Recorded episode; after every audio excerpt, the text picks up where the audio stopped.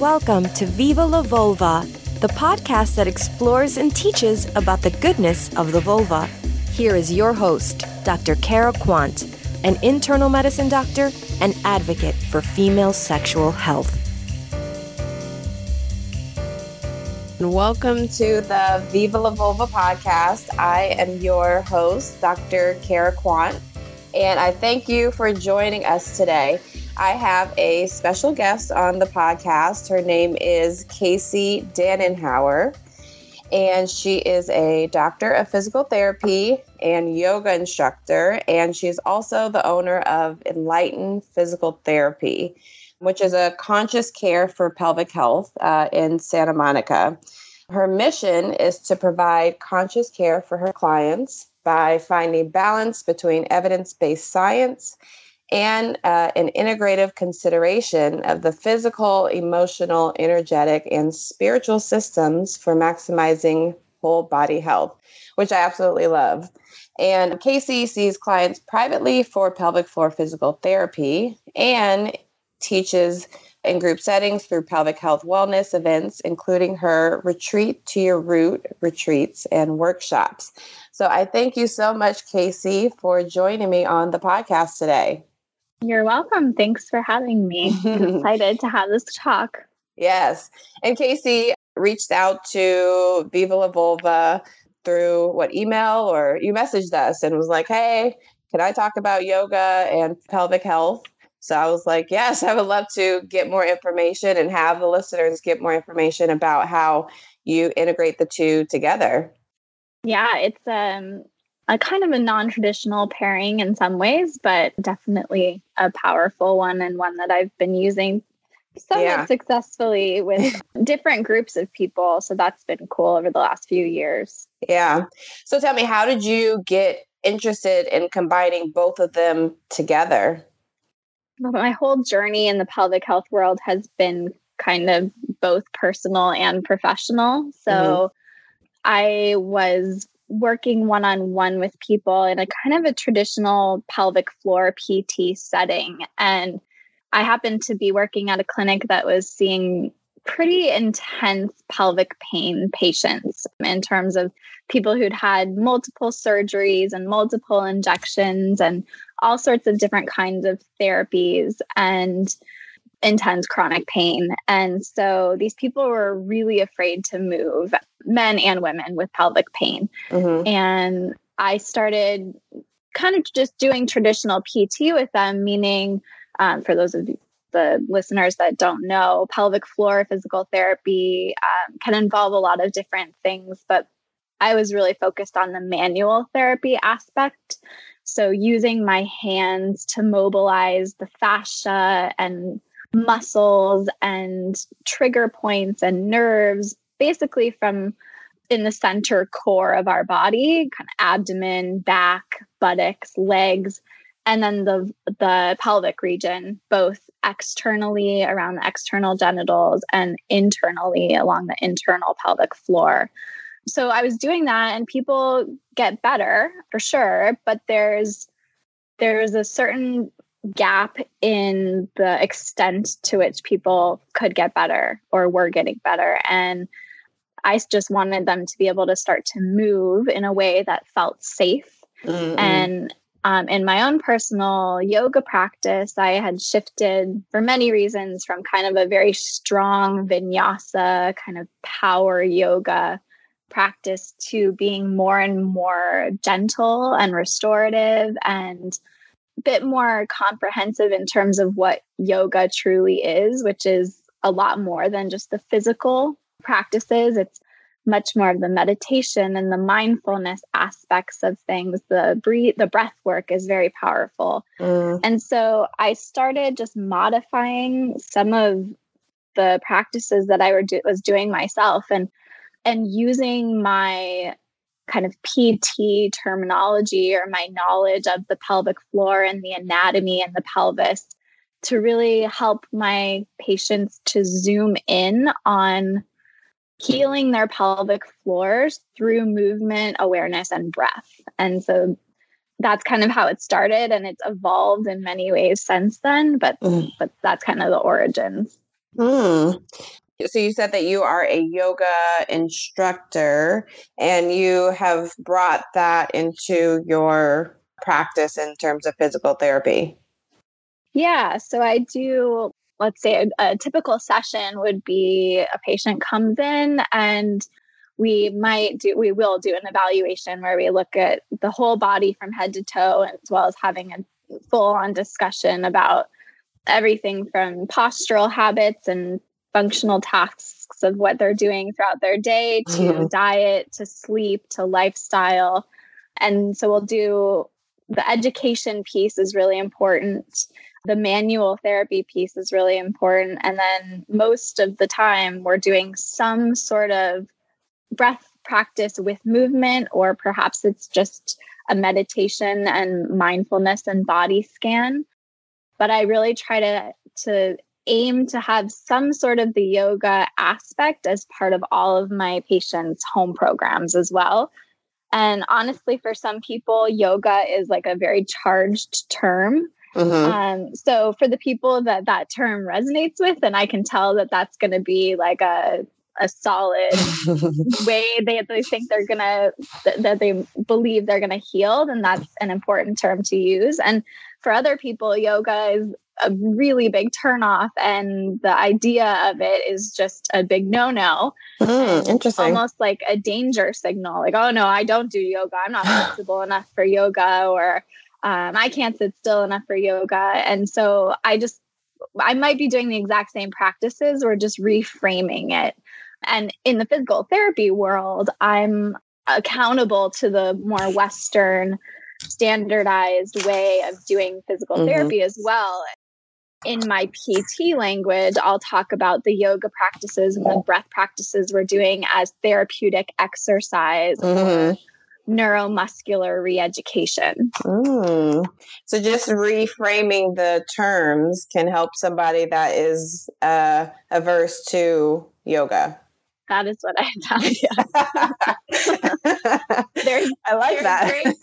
I mean, not in, not in a bad way, but you know, I, I think that when people have their mindset, then it can turn them off to a different way of thinking or a different perspective. Uh, but when you refer, you know, when you change the wording around, it can change a lot. Yeah, there I mean there really is great power in our words. And yeah. the funny thing is a lot of the movements or positions I'm teaching from like a, a physical standpoint aren't very different than what you would get maybe if you went to a class, a level one class, you know, in your local yoga studio. But it's the verbiage that and the cueing that's specific to the pelvic floor that truly makes it very healing and powerful for people with pelvic floor dysfunction. Mm, hmm So, the home play that you have them do and the sessions that you are doing with a client, is it usually incorporating, yeah, some type of uh, yoga or breathing practice or mindfulness into those sessions? Yeah, usually. So mm-hmm. yesterday I just had a patient that I had seen her first visit. We did a lot of talking and we really didn't get to too much of, of like a home program prescription. So we spent the first 30 minutes in my studio space just experimenting with therapeutic movements that would help her to kind of embody the more physical aspects that we had talked about on the first day. So, for example, we did cat cow, which is kind of on your hands and knees, going mm-hmm. from an arched spine to a rounded spine. And she'd done that in yoga classes. She's a big yogi. She did practiced kind of high level vinyasa yoga, but we were talking about the pelvic floor and what the pelvic floor was doing. So as she inhales, I was cueing her for a softening and an opening at the base of her body, around her perineum, around her vagina. And then on her exhale, I was cueing for a little bit more awareness and a contraction up and in of her pelvic floor. Mm. So those are are aspects of that movement that she'd never thought about, but that she could also easily incorporate if she does choose to kind of go back to her regular classes as well. Mm-hmm. Hmm, interesting. Well, first, what type of symptoms does yoga and the pelvic floor physical therapy help? Like, how does putting those two together help with the the conditions and the symptoms of pelvic floor dysfunction?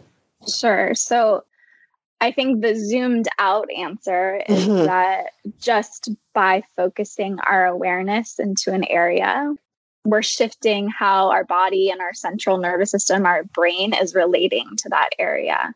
Mm-hmm. So there are, I mean, there's lots of research that's that has come out confirming very ancient practices recently in terms of meditation and yoga.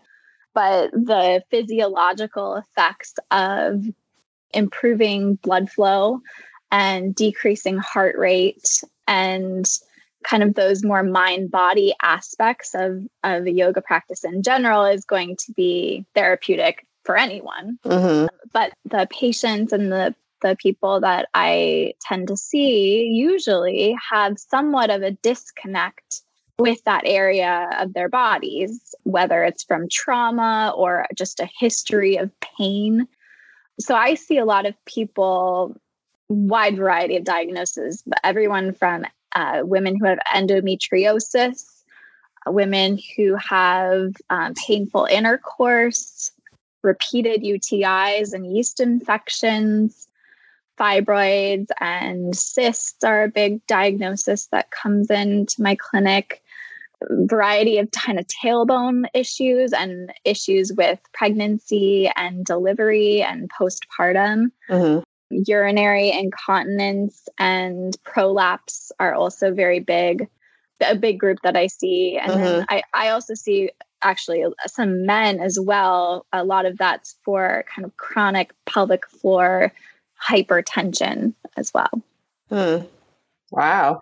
So i mean it seems like there's a wide range of conditions that come in that you help treat Definitely. Yeah. And the common link usually is pain, but then the incontinence and prolapse crowd requires a little bit of a different lens and and again maybe we're doing the same movements but mm-hmm. the verbiage would be a little bit different maybe geared more towards strengthening versus softening and relaxing hmm. Hmm. and you were saying about repeated utis and um, recurrent vaginitis that you see also. I do, yeah. And the interesting thing is, a lot of times I'll have clients who come in for as PT clients who have pelvic pain that mimics either a yeast infection or UTI, mm-hmm. and they've treated with rounds and rounds mm-hmm, of antibiotics. Mm-hmm. I'm sure you've seen this in your yeah, yes. But there's actually an absence of an infection, and yet their symptoms continue to persist. And what we do a lot of i do a lot of education about the nervous system and the reflexes that are present in our body and how there is a reflex that once we have an infection kicks on to the muscles and the fascia in the surrounding area to go into protection mode mm. and how certain people's bodies depending on a variety of factors can sometimes get stuck in that loop of being in that protection response mm-hmm. that actually then creates like the sensation of a UTI, the burning mm. with urination and the painful filling of the bladder. Mm-hmm.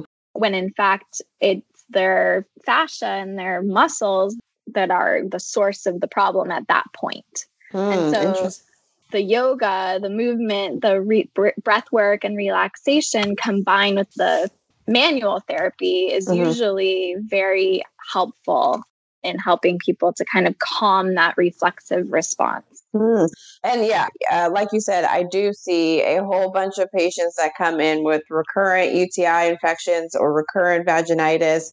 And I will do a swab and they're uh, for the vaginitis or the discharge for um, the people that don't know what vaginitis is but doing a swab and not getting anything back but because i don't have anything else to give it's i sometimes will give medication for it. And so i have had these women coming in with recurrent uh, utis recurrent vaginitis and they're like why am i not getting better? Like you know i don't have an sti i don't have anything else. Like why am i not getting better? And i feel like that's kind of where Western medicine stops, or we just don't have the tools. And so it is good to know that there are people like you out there that can help women or vulva owners to relax that area, the pelvic floor, and hopefully prevent them from having further episodes.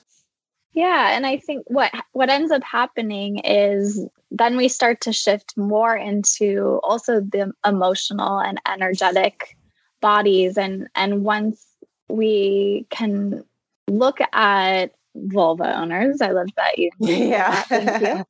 Once we look at at them more as as a whole system rather just okay, that's a urethra that keeps getting irritated or Mhm. inflamed what I love about doing this education and allowing people to kind of go inside of their bodies and touch with their awareness and their attention areas that have maybe just just been associated with pain or, or irritation or, or infection there's usually some sort of insight that comes along with that Mm, and a lot of the benefits of yoga are in stress reduction if we're just kind of giving it a big umbrella term.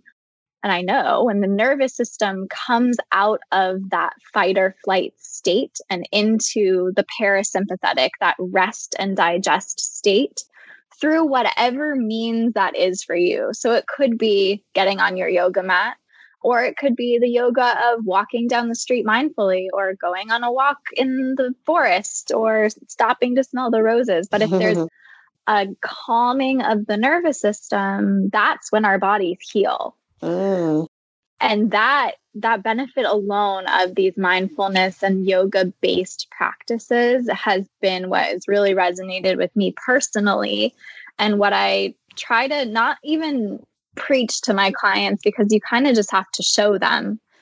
And then I'll take off my PT hat for a second and then when you start to look a little bit more closely at your own life or the patient looks at their life, the things that arise that maybe are causing stress or are not in alignment or are not in balance, that the body is perhaps through the energetic and the emotional systems signaling to us. Mhm. So that's a lot. People start making shifts, whether it's who they're choosing to let in there, in and around their vulvas, mhm, or the types of products that they're using in mhm, terms yeah. of chemicals but all these little things that can can start to definitely have an impact on the health of vulvar pelvic health. You definitely start to get this wide zoomed out version of trying to figure out the most concise way to say it but just mm-hmm. all the other things in your life that are contributing to your symptoms hmm Yeah, and I actually I just had a episode or a couple episodes ago. Um, I talked about bacterial vaginosis because there's a lot of people that come in with recurrent episodes, and it's like I don't know what's going on. I've treated them, and they come back in with the same symptoms. And so there was one patient that I saw not too long ago, but she was saying that she kept having recurrent episodes. It was like once a month almost that she was having this discharge that wouldn't go away even after treatment. And so I asked her because I do believe, you know, there is a definite mind body connection and that our thoughts can manifest into physical ailments. And so I was like, well, you know, is there anything going on with the with your relationship or with your partner? And she was like, mm. and you know, she it wasn't an aha, but it was just she realized that it could be the relationship that she was in that wasn't serving her well. And I was talking about my own experience with discharge, vaginal discharge, and how it kind of came up from me believing that there was pressure to have sex with a partner of mine that I've had sex with before. But the discharge left after there was a resolution of that pressure. So I do believe that there is a mind body connection and that our thoughts can definitely manifest into physical things. It sounds like that's what you are also. The approach is, you know, the emotional and the energetic aspect of a patient or of a client. Definitely. And there there's great, great wisdom within our bodies and specifically within our vulvas and our pelvises and our uteruses. I mean, from an energetic standpoint, that is where life is created. Yeah. Mm-hmm. It is a very powerful energy center, and there is a great connection to our sense of being and our sense of survival in this area. And I'm kind of going off now into a connection to the chakra systems, which again is kind of a yoga based philosophy as well. Mm-hmm. But yeah, there's great power there. There is, yes. And um, I was also was when I was doing research on you, I saw that you are certified in so many different practices, which I love. And Reiki and nutrition are other practices that you have been certified in. Yeah, Reiki was I started my journey down the Reiki training through per- needing a, a, way to care for myself to mm-hmm. kind of recharge my battery after doing a lot of patient care in a day. Um, mm. I went through a period of adrenal fatigue and I just I needed something else besides just unrolling my yoga mat and sitting and listening to my breath um, for meditation to engage in some self care. And that is something that I definitely incorporate using with my clients as well, especially to those who are open to it. So I'm very lucky to have my practice in Los Angeles. And so you know, a patient walks in and they already have their team of, of providers. They've yes. their, their, their sex therapist mm-hmm. and their sound healer. Yeah. you know, we live in a place where the, all of that is very, very normal. And so yes. a lot of people do mm-hmm. see that I do Reiki on and request that along with the manual therapy.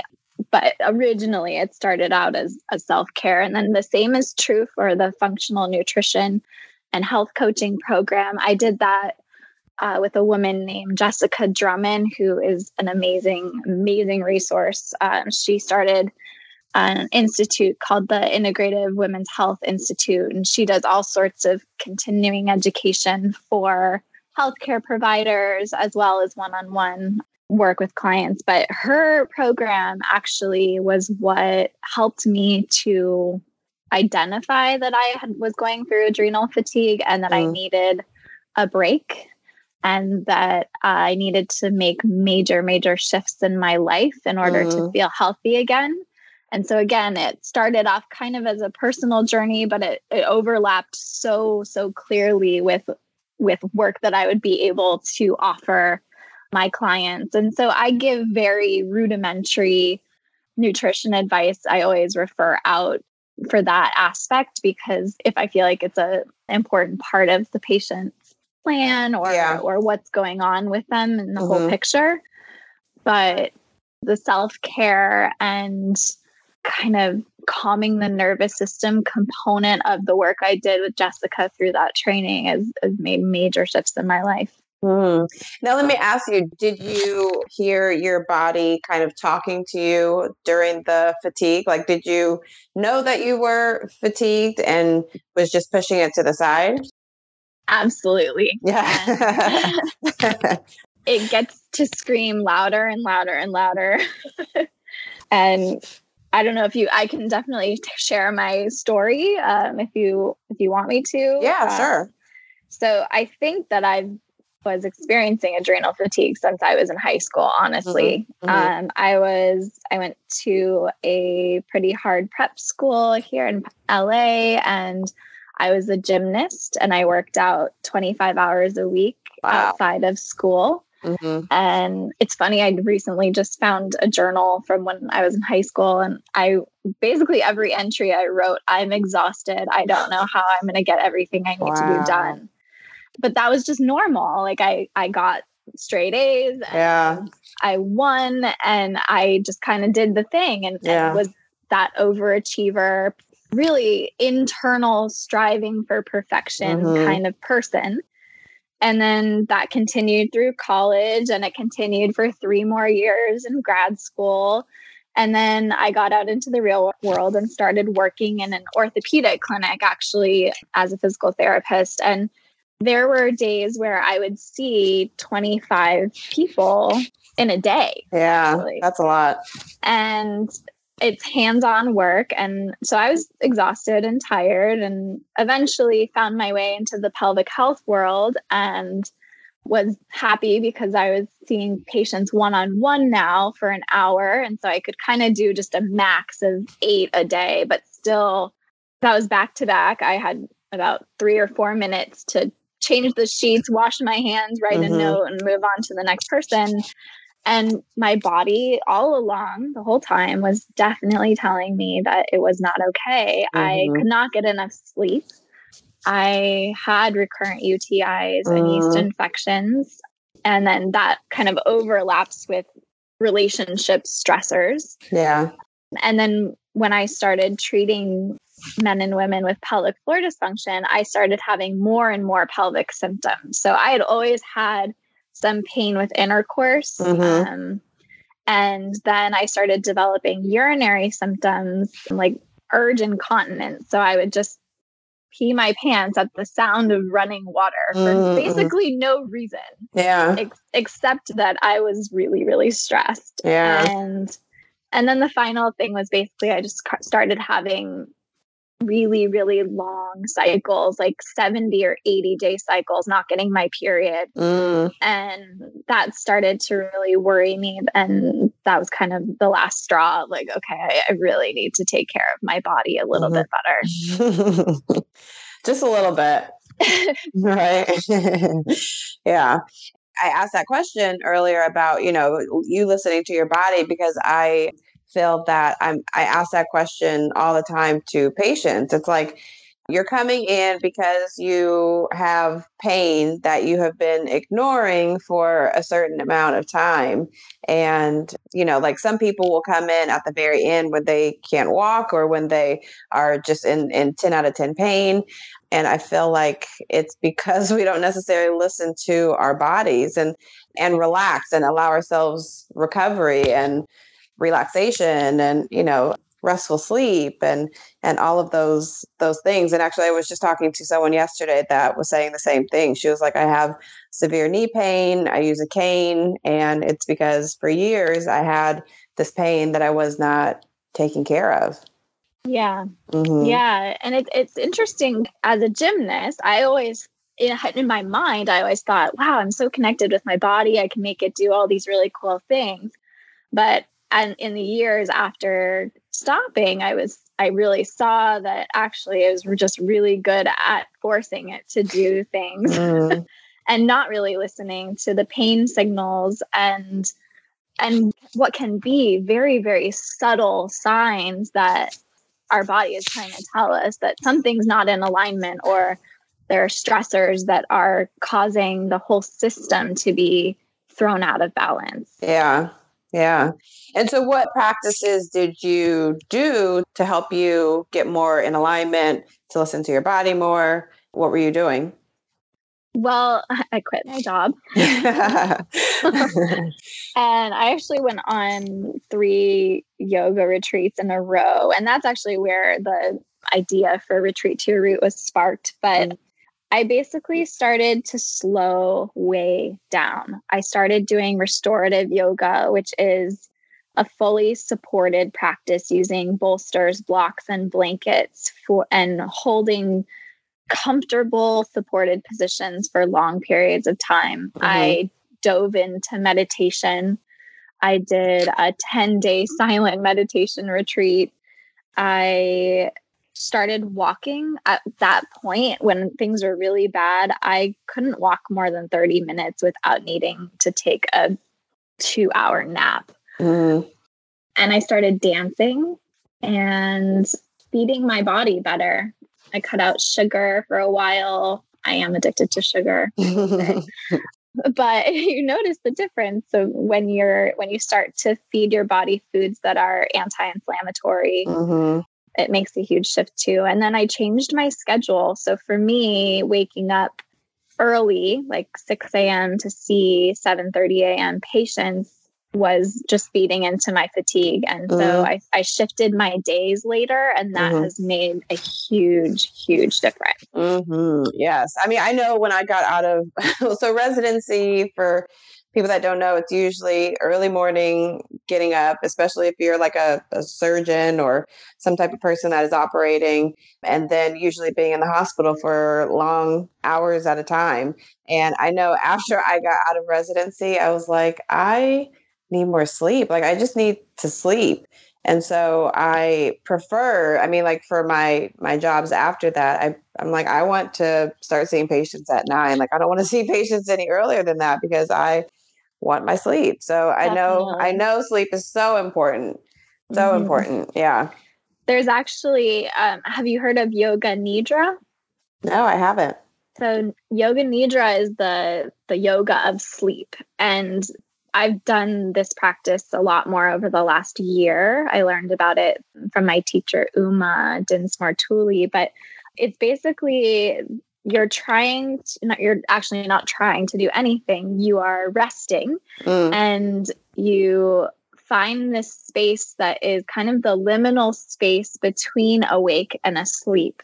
And it is truly where the parasympathetic nervous system comes down and healing on all of the bodies the physical emotional energetic bodies can take place. And the, that practice has been incredibly useful for me. And I've been starting to use it with a lot more of my retreat curriculums as mm. well.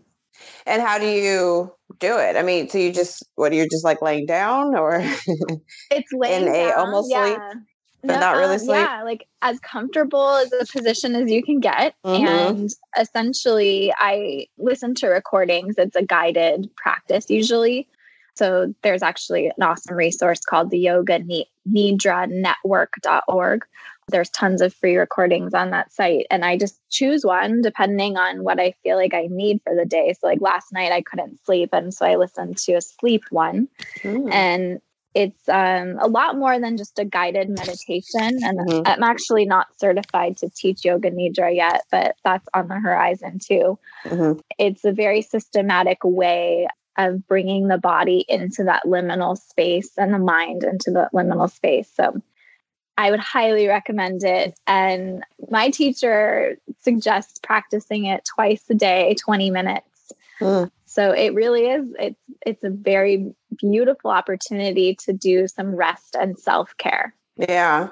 And bring the parasympathetic system more into play rather than the sympathetic or like the fight or flight. Exactly. Yeah. yeah. Hmm. And so getting into more yoga poses for the listeners, like what are some poses or some tips that you can recommend to listeners to help them with their pelvic health? Yeah. Great question. I think the the main principle that we can all benefit from in any yoga position or really just in our life in general, is to invite a softening and an allowing, specifically in the pelvis and the pelvic floor. So I, I've been to many, many yoga classes where there is a lot of cueing for core engagement, pull the belly button mm. in, pull your pelvic floor up and in. And especially for patients with pelvic pain, that cue might not be appropriate. Mm-hmm. And it is any with anyone in the population, it is always advantageous to be cueing the opposite, to soften, to relax, to allow. Because if we're not finding that soft place, there's nowhere to contract or pull up and in or find strength from. Mm-hmm. So, for example, in cat cow we talked about earlier, I'll have someone in that arched position where the belly button is to the floor and the collarbones are spread wide and the chin is up. I'll say, inhale, breathe, and soften into the base of your body. And then in the cat position where the body is domed away from the ground, the belly button might pull up and in. Or if with my patients with pelvic pain, I'm actually not cueing a contraction at all. I'm just saying maybe find more space around the heart. So bringing the awareness up across the upper body. Child's pose is another really great place to practice mm-hmm. connection mm-hmm. With. I do love breath. child's pose. Me too. and I love the supported versions of child's pose. I actually have a few blogs that show how to use the props to support during those types of poses. And then starting to really link the awareness with the breath and the position of the pelvic floor. So ideally, you watch a baby breathe and their whole belly expands and softens and opens on an inhale and then things kind of tend to retract on an exhale. Well, if you watch an adult stressed out lawyer breathe, they're usually just breathing up into their chest and the diaphragm's not not moving and therefore yeah. the pel- pelvic floor is not moving. So positions like child's pose or happy baby or any position like supported butterfly with the knees out wide, where there's an opening of the inner thighs, a spreading of the sitting bones, I invite people to use the breath to soften at the base of their body. So, perineum, anus, clitoris, urethra, everything gets softer and more spacious on an inhale and then might maybe just kind of coming back to neutral on an exhale. It's not a pushing or a bearing down. Mm-hmm. It's just a letting go. Mm. How many minutes or like how long would you recommend for someone to do this for? it just depends on on how much they like being um, how much time they have in their day i uh-huh. i tend if i'm giving someone a home exercise program who's never done anything like this before i'll say pick your two most relaxing songs that you love and choose two yoga poses so maybe it'll be supported uh, butterfly with the knees spread out wide or and child's pose and for the each of the songs do the pose for that long and mm-hmm. breathe Mm. And so that makes it feel a little less intimidating, I think, and doable. Yeah. Yeah. Cause, you know, all of us are so busy that it takes, I mean, if something is too long, then it's less likely that someone's going to do it. Yeah, absolutely. And so I'm I'm a big fan of the small doses of parasympathetic activity mm-hmm. throughout the day too because we tend to get all ramped up throughout the day and then say, okay, now I'm going to sit down and meditate, or now I'm going to go to that yoga class. That's probably actually just uh, revving your system up, anyways, mm-hmm. rather than, okay, my, I'm going to turn off my phone for five minutes and just breathe mm. or just find this position or journal or sing or yeah. do something that brings the nervous system down in small doses. Mm-hmm. That's very, very powerful. Mm-hmm. Yeah. And what I have been doing recently, I, I know, well, I, I do meditation. Usually in the mornings, I'll do about 10 minutes of meditation, which allows me to yeah, just relax and start my day. But I, I, do notice that there are times throughout my day that I hold my breath and I always have to remind myself to breathe. like I have to remind yes. myself, you need to take a deep breath, not just these little small, shallow breaths. So it is it's important for me. And yeah, it's important for me on a regular basis to remind myself of my breath and what it's doing. Yeah. And you know, physiologically, it's allowing fresh oxygen, fresh nutrients, fresh blood supply to circulate throughout your system. And that's how you're going to function most effectively. When we take these shallow breaths, the waste products aren't being circulated out of our system and we're not getting the oxygen. So we feel de- even more depleted mm-hmm. or more painful or whatever the symptom is. So, mm-hmm. yeah. Yeah. And so uh, these poses that you were talking about, the child's pose, and the cat cow and all of those that could be i mean it sounds like it could be for anybody like anyone can do it regardless of any pain or anything that they are experiencing like pelvic pain that they're experiencing but the the conditions that you were talking about early on about endometriosis and tailbone issues and urinary incontinence mm-hmm. you would mm-hmm. also recommend these poses for people with these conditions usually yeah the findings that usually take place with those conditions are chronic holding patterns, trigger points or hypertonic muscles, meaning muscles that um, don't want to turn off. I think we all kind of know what that feels like to have tension in our upper shoulder blades or mm-hmm. our jaws. And those holding patterns can take place inside the pelvic floor and inside the pelvic bowl, mm. just like anywhere else in our body. And so, a lot of times with the pain conditions, a softening or a relaxation or a letting go of those muscles is therapeutic because the resting state is actually not resting it's it's hypertonic mm, hmm so i actually had who was it on that we were talking about? Heather jeffcoat. We were talking about kegels. She was talking about different kegel exercises and when it is good and when it isn't good but i remember her talking about many uh, vulva owners have a hypertonic pelvic floor and or like a tense pelvic floor and that kegel exercises aren't going to help for them as they would for other people. Right. That's very true and that's kind of where the skill of a, a pelvic pt or a skilled gynecologist who can rate the pelvic floor function and know by feeling where that comes in because if it's hard to teach a group class because I haven't had my finger in everyone's vagina. I don't I don't know what's going on there. Yeah. But I I think the safe cueing and the safe thing to say is that everyone should have a full available range of motion, mm-hmm. meaning we should all be able to have a if we think of it like the bicep, we should be able to extend and lengthen our arm so that our elbow is straight and then we should be able to flex our arm so that our fingers can touch our shoulder. And the same thing is true of the pelvic bowl. It should be able to soften and open, and it should also be able to contract and lift up and in. Mm-hmm. But the problem is that we do live in this overachiever society, and everyone thinks that they should be doing 15 million kegels, yeah. kegels a day. Mm-hmm. And when in fact, softening could actually probably be most beneficial for the majority of us of us. Yes. Yes, including me. I do believe that I have a more hypertonic pelvic floor than a relaxed. So it is good to know about these breathing exercises that I'm definitely going to be practicing now. Cool. Yeah. Yes. Great. yeah.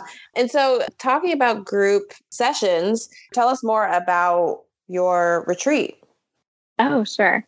So, Retreat to Your Root is my baby. mm-hmm. It came out of the fact that I was feeling depleted with one on one care and that I wanted to be able to continue the work that I do and love to a group that where I could be touching more people at once, basically. Not physically, obviously. yeah. um, grand scheme. Um, yeah. so so education is a huge piece of retreat to your root and just my approach in general. But being able to talk about the pelvis and the vagina and the vulva and the pelvic floor and just let people know what's going on in their body, that alone is so healing.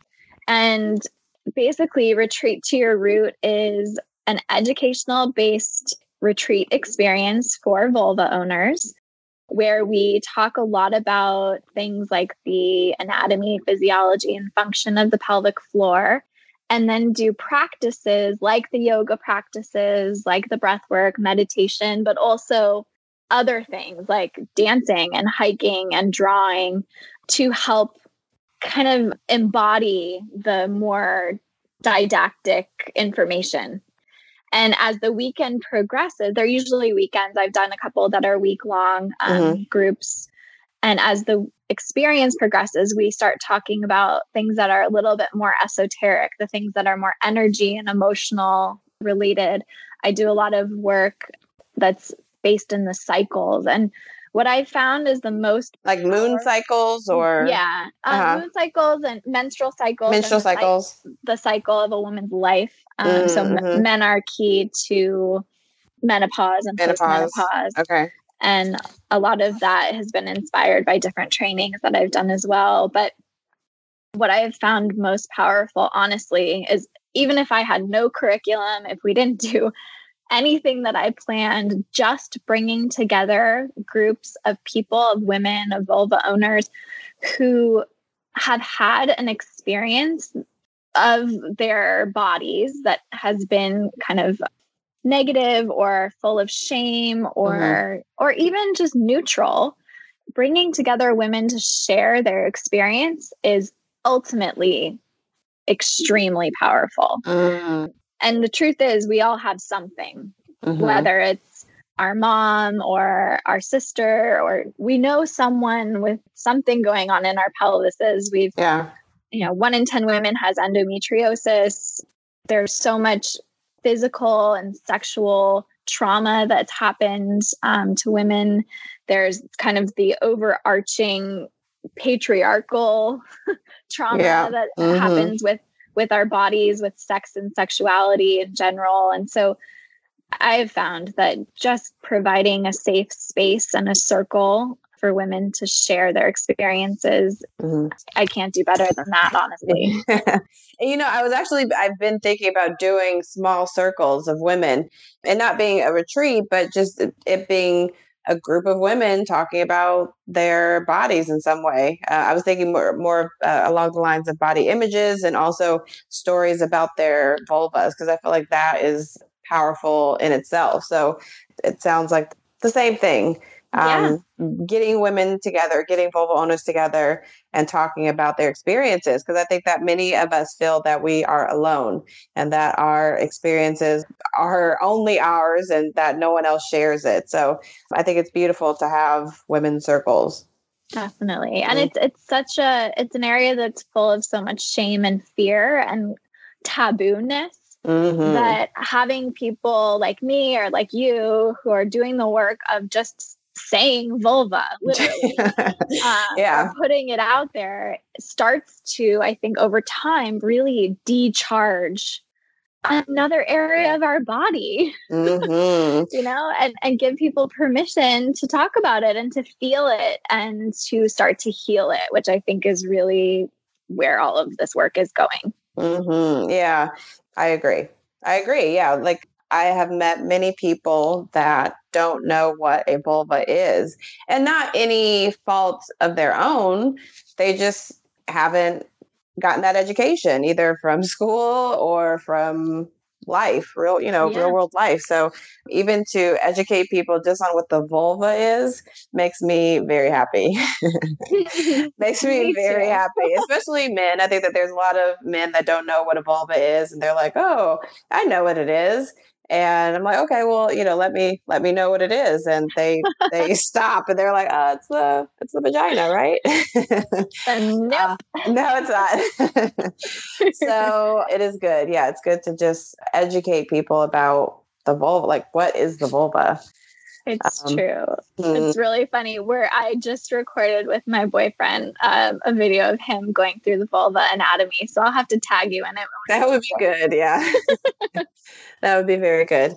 Well, Casie, let the listeners know where or how they can stay in contact with you.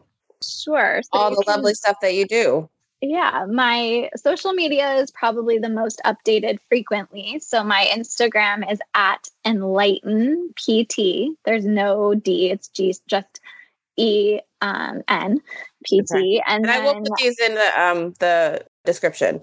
And, and so I'll write the description. Sure, yeah. Um, my website is Casie, C A S I E D P T dot com. And you can sign up for my newsletter on my website. Okay. Cool.